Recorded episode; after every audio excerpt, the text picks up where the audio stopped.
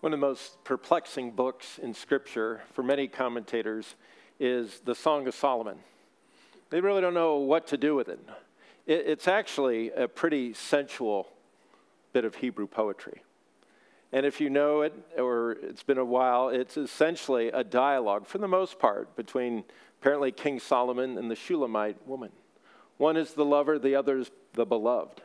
And the language is quite sensual, it's even erotic just to give you a little PG taste of it, here's, here's what it says in the second chapter. He begins, Like a lily among thorns, is my darling among the young women. She replies, Like an apple tree among the trees of the forest is my beloved among the young men. I delight to sit in his shade, and his fruit is sweet to my taste. Let him lead me to the banquet hall, and let his banner over me be love regardless of what scholars make of it, at a minimum, it really is a, a, poetic book around what we would call romantic love. And you know what romantic love feels like, whether it feels all encompassing, it feels quite inspiring. It feels like it just consumes every aspect of my mind and my body and my senses. I wonder if what they're doing right now. I wonder what they're thinking. I wonder if they're okay. I wonder if they're thinking about me. Oh, I haven't had a text in a while. Maybe they're not thinking about me. Um, you know, these can just be the, the ways that we express those initial aspects of being romantically connected with someone. And that's what's going, you know, again, that's sort of what's starting here. But it, it, as I said, it goes on to PG 13 and then some because it really is an expression of physical love. It's an expression of that joy, of that, that sense of body, soul, and spirit being connected to another person. And so, as I said, scholars haven't quite known what to do with this. Uh, when, when uh, the Jewish scholars that looked at it said, Oh, we know what this is. This is really an allegory of how God loves Israel. And later on, some of the early church fathers said, Well, no, because Christ has come. It's still an allegory, but it's an allegory of how Christ loves the church. But I think there's something that really is in those formulations. Later on, uh, it came down to uh, if you go to a marriage conference, you'll see this quoted fairly often. Sometimes people just sort of see it as, as essentially an ideal or poetic way to express God's plan for a man and a woman to be married. Uh, I think that's part of it. I don't think that's the whole piece. I think it very much does express how God loves his people, how he loves us, fully engaged, engaged with all his senses, with all his sense of being. And we, in response, because romantic love at its best is mutual, we respond in like way. And I, I, start with that, and you're kind of wondering at this point, well, hmm, what's that got to do with any of the scriptures we've read? That'd be a good question. Because we're looking at the gospel reading that Cindy read. We're looking at the parable that Jesus tells about the shepherd who leaves the 99 sheep to go look for the one, or the woman who loses a coin and now she only has nine instead of the 10 she started with, and she is diligently sweeping her house to find it. Both these are saying essentially the same thing. And they're saying that what they are basically doing at their, at their most fundamental is expressing to us the love of God that is relentless in his pursuit of us. Too often, I don't know if this is your experience, certainly mine, too often when we hear about repent, and, and we're encouraged to repent, it's almost, this, it, it, it's almost framed as a transaction. It's not really, tra- it, at some level, yes, I have to repent and give my life to Christ and, and in order to experience all the blessings that Scripture speaks of and the eternal life that is promised. But there's something that's almost uh, antiseptic about that. It's almost just in this legal context. And I think if we, if anybody's tempted to leave it there, is missing out what, what's really going on behind the scenes. What's going on behind the scenes is the relentless love of God is pursuing us. And that is what's fueling the, the actions that are taken in this parable. So, just to unpack the parable, because if we, un, if we start to understand just how much it's motiv- God's actions are motivated by His love, I think that not only encourages us, but it instructs us and it allows us to look at ways that we are meeting those around us with the love of Christ. So, let's look at that. In the text, of course, there, it just starts with the setting. Tax collectors and sinners were meeting with Jesus. Specifically, Jesus told them, uh, sorry, it says, the tax collectors and sinners were all gathering to hear Jesus. But the Pharisees and the teachers of the law muttered, This man welcomes sinners and eats with them. Who are the, when tax collectors and sinners, who are those guys? In a, in a word, they are the outcast. They are the outsiders. They're the ones not included. They're the ones that are on the fringes or on the margins. Tax collectors, we would call them collaborators today, or traitors. They were oftentimes Jews who were in the position of doing the Romans' will of gouging the, their fellow Israelites for tax money, and they were on commission, so they could keep it themselves. And they had the enforcement power of the Roman army with them, so they had a fair amount of leverage over their fellow Jews. They were, so they were collaborating with the occupiers with, that were in the promised land. And so they were on the outside. Sinners were is a catch all term for anybody that lived a life essentially outside of Torah, or actually all the other intricate rules that followed from that, that the uh, Pharisees and the teachers of the law had created over centuries about what it really meant to keep these laws. And so we would, they would be considered those that were not moral in some way, shape, or form. But look at how Luke opens this up. It is these outsiders, the tax collectors, the sinners, who are all gathering to hear Jesus. And the Pharisees and the teachers of the law, the so called spiritual elite, were not listening. Instead, they were muttering. And they were saying, This man welcomes sinners and eats with them. Personally, I'd rather be listening to Jesus than grumbling or complaining against him. And so that's the setup. And so Jesus tells them the parable. Suppose one of you has a hundred sheep and loses them. Doesn't he leave the 99 in the open country and go after the lost sheep until he finds it? When he finds it, he joyfully puts it on his shoulders and goes home. And then he calls his friends and neighbors and says, Rejoice with me, I have found my lost sheep. And then with the woman and the coin, it's the same similar kind of deal. She loses one, but and then she lights a lamp, sweeps the house, search, carefully searches for it. And when she finds it, she, like the shepherd, calls her friends and neighbors and says, Rejoice with me, found my lost coin. And then Jesus gives us a glimpse into what's going on in the heavenlies when this happens. He says, I tell you in the same way, there's more rejoicing in heaven over one sinner who repents than 99 righteous people that don't need to repent. Or with the woman with the coin, I tell you there's one rejoicing, there's rejoicing in the presence of the angels of God over one sinner who repents. Why is there such rejoicing? It is because of the love of God that's in action as He seeks each person, as He sought each of us. He's compelled by His love. We don't rejoice over some achievement or some uh, turn of circumstances unless we're really invested in them unless we really wanted to see that outcome. And then that sense of investment comes out of that place of love. So, the first, if you're taking notes, the, the first point might be God loves tax collectors and sinners, those that are considered outside. How does he manifest that love in the text that we're seeing? Well, various things stand out. It says he searches diligently.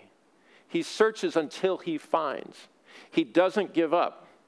This is why we can say his love is relentless. It's, it doesn't cool off, it doesn't stop, it doesn't grow weary. He diligently pursues us until he finds us. Our love gets a little, you know, iffy at times for other people. Just as people that we're married to, or people in our family, or people that we're close to. Yeah, they, we could, they could probably point out times where our own love has been a little less relentless, a little less diligent, a little becoming a little more me focused than you focused. But that's not God's love. He searches until he finds. And notice that both, both of these parables have the same kind of, we'll just call it a sense of inconvenience. When the shepherd loses a sheep, his plans have changed. You're just going to go take the whole herd of a hundred, go home, put them into the pen, put his feet up, have supper, go to bed, repeat. But now he has to go and find this sheep, the same sheep. We don't know if it's the same sheep, but sometimes we think of that when we get inconvenienced, Something happens, and we have to go look for.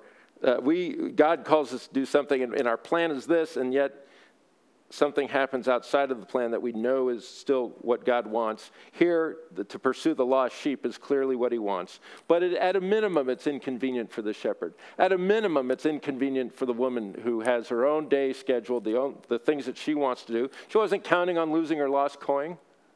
If you ever lost something, at, you'd lose a wallet, a purse, an iPhone. You're like, oh, stop everything Everybody, if you've got people around you, you get them involved in the search. Plans have changed. At a minimum, it's inconvenient. But we're talking about you know, the context of, of loss, of, of being estranged from God. And so the Lord, at, at personal cost, the Lord, at, at a sense of diligent, relentless love, pursues us. And it says that both the woman and the, and the shepherd find the coin and the sheep respectively. But you know what's not in this either parable is any sense of condemnation. The shepherd isn't beating the sheep, the woman isn't like beating herself up for losing the coin. There's just a sense of, oh, I found what I've been looking for. What I love so much, what I need, what is precious to me. Now, he's using, the Lord is using a coin and, and sheep uh, not to downplay how much he loves us, to, to, but to make it simple and straightforward for his audience so that they could understand things of basic value in that time and day. But, but we get the opportunity to kind of look behind the scenes at what he's talking about, which is his love for people. And then again, both say, so we're, we're being sought after diligently out of the Lord's relentless love. There is a sense of personal cost to both people in terms of, at, at a minimum, schedule. But of course, we know what it cost Christ, ultimately, his life for us. But that's why he came. And when he finds us, he doesn't condemn us because he knows already what is in us. He doesn't have expectations for us that are somehow outside of him outside of our dependence on Him. And when He finds us, which means when we repent and when we say, Lord, you have found me, and I want you to put me around your neck and carry me through this thing called life that you gave me, He rejoices. And not only He rejoices, but heaven is rejoicing.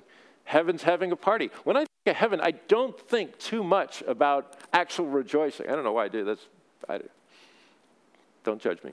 Um, I, I, think part of it is like, I think of the singing that's going on, and I think of the Lord's presence, and I can only imagine that. But the rejoicing that goes on when a sinner is repenting, the rejoicing that goes on when you are sharing your faith with your colleague, and you have the opportunity to see them make a commitment to the Lord, that you're happy, but there's you're, you're happy. Heaven is really happy. There is rejoicing going on. Again as i said earlier that rejoicing is coming out of that place of love. So god loves sinners and tax collectors. And those who come to know him come to respond come to repent uh, repenting is turning away from this, this life that we think is the successful life. Anything that is de- defined that life is defined as anything outside of god any, anything outside of life in christ and we turn away from those things and we turn to Him, it is a radical transformation. That's usually what scholars will tell you. It's not just a, hey, you know, might want to adjust a few things here. No, it's turning around. It's on an absolutely different course correction. When we do that, we do that in response to God's love.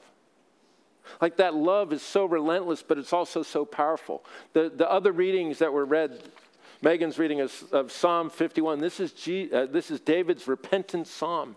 This is what he's saying. I, I'm going to grab a few verses here. He starts out, Have mercy on me, God, according to what? According to your unfailing love.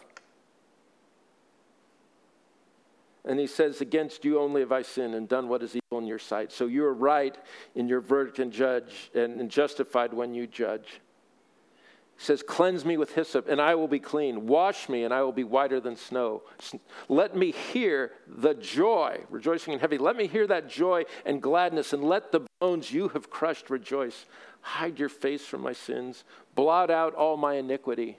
Here is David responding to the love of God, known in the offer of forgiveness.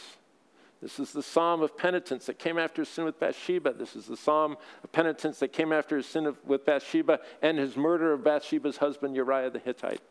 And if that doesn't demolish you, which it rightfully demolished David because he realized how far apart from his God he had grown in, over the months and, and because of the things he did, he is responding in that moment to the relentless love of God who is seeking after him that he would repent and turn from this, as indeed he does.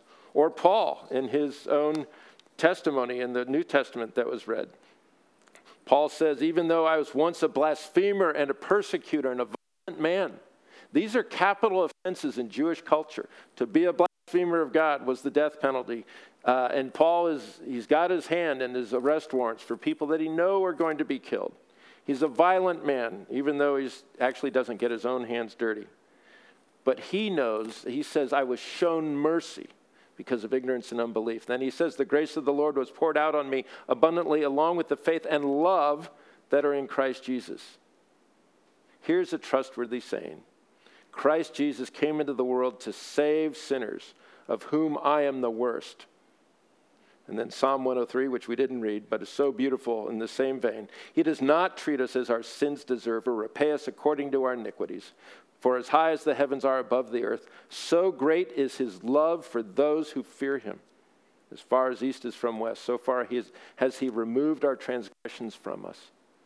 The relentless love of Jesus does not stop just at our conversion.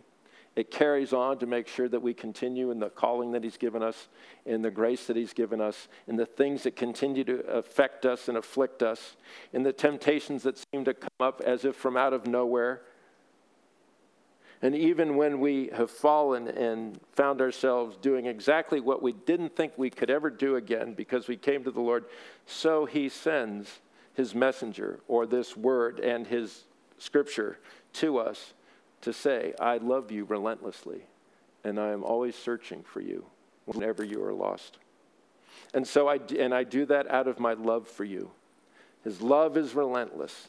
His love brings us back and brings us home. It calls to us, and we respond to it.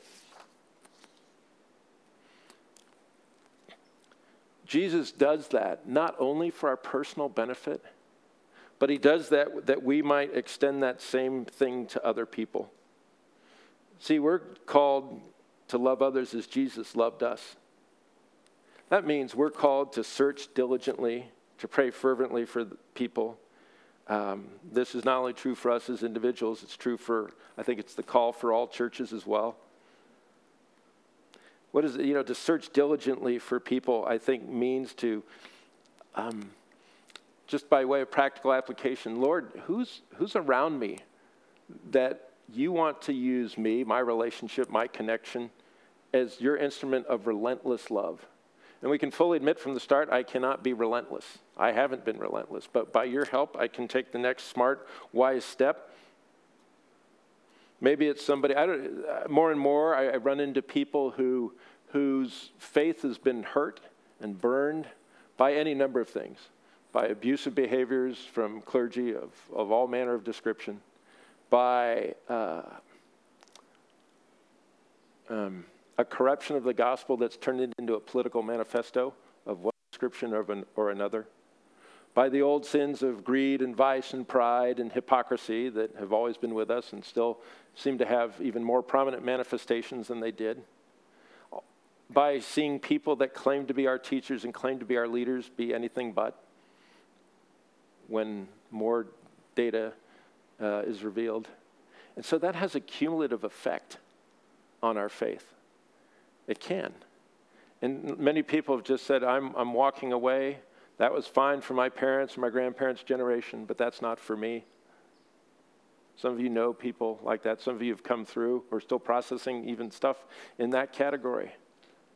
Um, I pray that this is a word for us to equip us to be alongside of those who just can't reconcile the way Jesus has been modeled or the way church has been done with the gospel that they hear. And I think what breaks through is the relentless love of God for who they are and where they are. And I, I, pray that each of us embody that, that we can be God's instruments with people that we know in the places that they exist, uh, in the struggles that they have. It's not going to be cured overnight or done, but just to be alongside and just to ask how they're doing, to search, if you will, diligently, uh, like Jesus did, like the shepherd does, like the woman does, and then to be prepared. If you're up for that, then to be prepared, here's the full warning, full disclosure be prepared to be at least inconvenienced. It's never convenient to lose something and have to mount a full on search. It's never convenient to go when you're just about to put your feet up, just having to go outside and wander around finding somebody finding something. It's never convenient when we get a call that says, Hey, can you help me? Or when somebody comes alongside and says, You know, I don't really like your Jesus. There's a lot of things about being God's kingdom instrument, his vessel of relentless love, that are inconvenient. And it, even the word just sounds like benign, but it's not benign. Remember, it has a seriousness to it.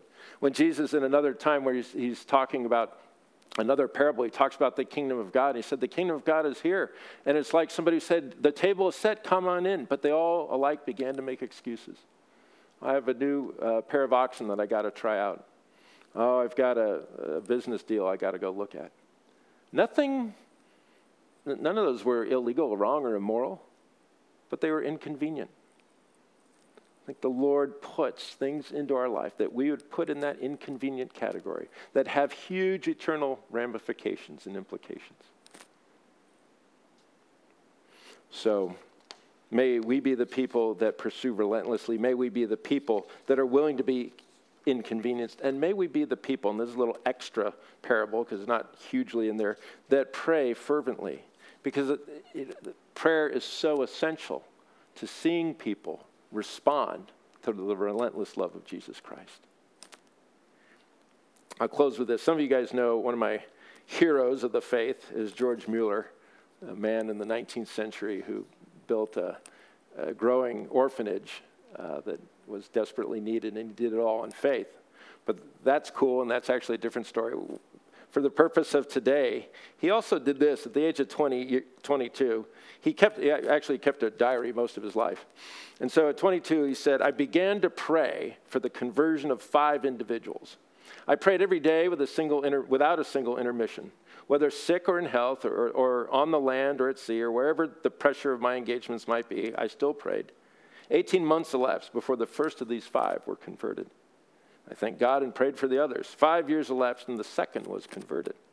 I thank God for the second and prayed on for the third. Day by day, I continued to pray for them, and six years passed before the third one was converted.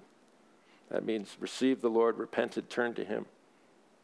wow, he's on a roll. Three guys, and eh, it's still long, but then he writes, 36, then the narrator comes in. 36 years later, he wrote that the other two which were sons of friends of Mueller, were still not converted.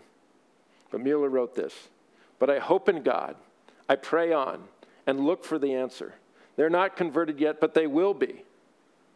52 years later, after he began to pray daily without interruption for these two men, they were finally converted. But that was seven years after Mueller had died. The prayers of the righteous availeth much the call to be God's shepherd or the person who searches for the lost coin, to be a vessel of relentless love is such an amazing privilege. But it does require us to come before the Lord and say, Lord, who do you want me to pray for?